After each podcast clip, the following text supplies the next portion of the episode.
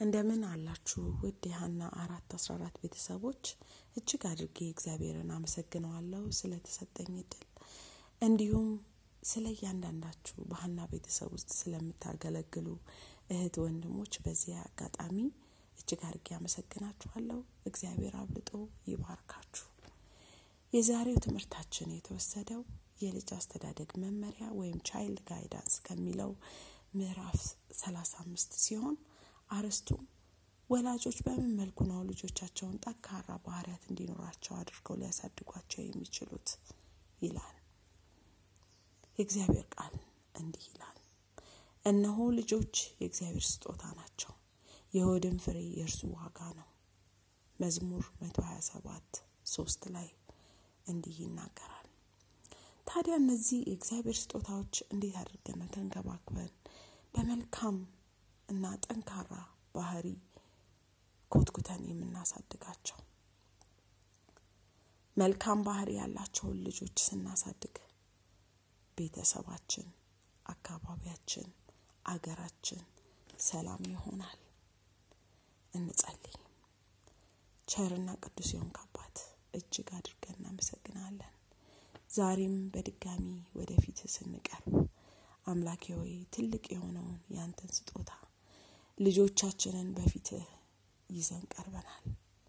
አንተ ታስተምራቸው ዘንድ እኛንም መልካም ወላጆች አድርገህ ጋይድ ታደርገን ዘንድ ልጆቻችንን ኮትኩተን ለማሳደግ ሁሉ ነገር ካንተ እንደሚገኝ ልጆቻችንን እንድናሳይ እንድናስተምር አንተ ትረዳን ዘንድ ዛሬ በመንፈስ ቅዱስ ትሞላን ዘንድ እንለምናሃለን አሁንም ቀሪም ጊዜ ተረከብ አይምሯችንን ልባችንን አንተ ክፈት።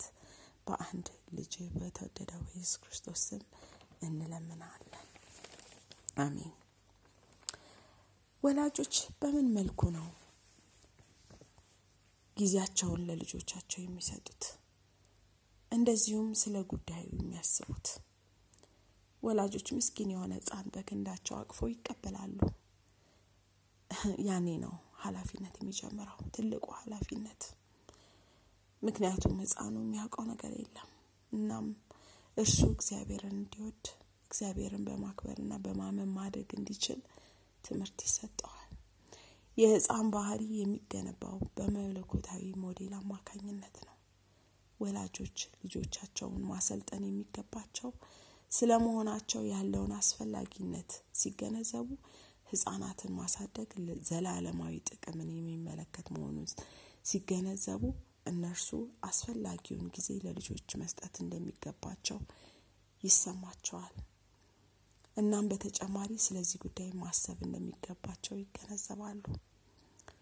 እጅግ በጣም ትልቅ ኃላፊነት ነው ልጅን ማግኘት። እንደ ስጦታው የከበረ ስጦታ ነው። ስለዚህ ምንድን ናቸው ጠቃሚ መርሆች በዚህ የምንማረው። ህጻናት በጨቅላነታቸው እና በወጣትነታቸው የተማሯቸውን ትምህርቶች የተቀረጻቸው ባህሪያት ስለ ባህሪያቸው አገነባብ በእጅጉ ይማራሉ። በተጨማሪ ስለ ህይወት የሚማሩት አቅጣጫ ከነዚህ በኋላ የሚኖሩትን አመታት ከሚሰጣቸው ስልጣኔዎች እና ትምህርቶች በእጅጉ የበለጠ ይሆናሉ በመሆኑም ወላጆች ይህንን ጉዳይ በእጅጉ ሊያጤኑት ይገባል። የህፃናትን እንክብካቤና ስልጠና በተመለከተ አግባብነት ያላቸው መርሆችን ሊገነዘቧቸው ይገባል። ወላጆች ህጻናትን የአካላዊ አእምሮ እና ሞራላዊ ጤንነት ሊኖራቸው በሚያስችላቸው መልኩ ማሳደግ ይገባቸዋል ይሄንን ስንል በዚህ ሁሉ የእግዚአብሔር ምሪት እንደሚያስፈልገን ነው የተማርኩት ከዚህኛው ዋና point ላይ። የሁለተኛው point ደግሞ ምንድን ነው የሚናገረው? ጥልቀት የሌላቸውን ነገሮች መተው። በምንኖርበት ዘመን ሁሉ ነገር ጥልቀት የሌለው ዘመን ነው ወይም ሱፐርፊሻል ነው በዚህ መሰረት ያለው በእጅጉ ያልተረጋጋና ጥንካሬ የሌለው ባህሪ ነው የዚህ ዋና ምክንያቱ ልጆች ለልጆች የሚሰጠው ስልጠናና ትምህርት ከልደታቸው ጀምሮ በእጅጉ መሰረት የሌለው መሆኑ ነው። የልጆች ባህሪ የተገነባው በሚንሸራተት አሸዋ ላይ ነው። ራስን መግራት እና መቆጣጠር በህፃናት ባህሪ ጨርሶ አይንጸባረቁም።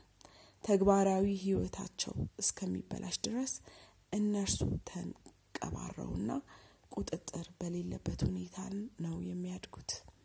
የደስታ ፍቅር አይምሮን ይቆጣጠራል። በዚህ መሰረት ልጆች ወደ መበላሸት ሊወስዳቸው በሚችል መንገድ እንዲያድጉ ይደረጋል።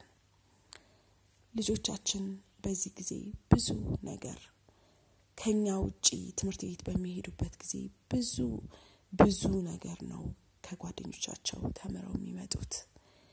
ይሄንን የእኛን የወላጆች ልፋት ከንቱ ከሚያደርጋቸው ነገሮች አንዱ ነው።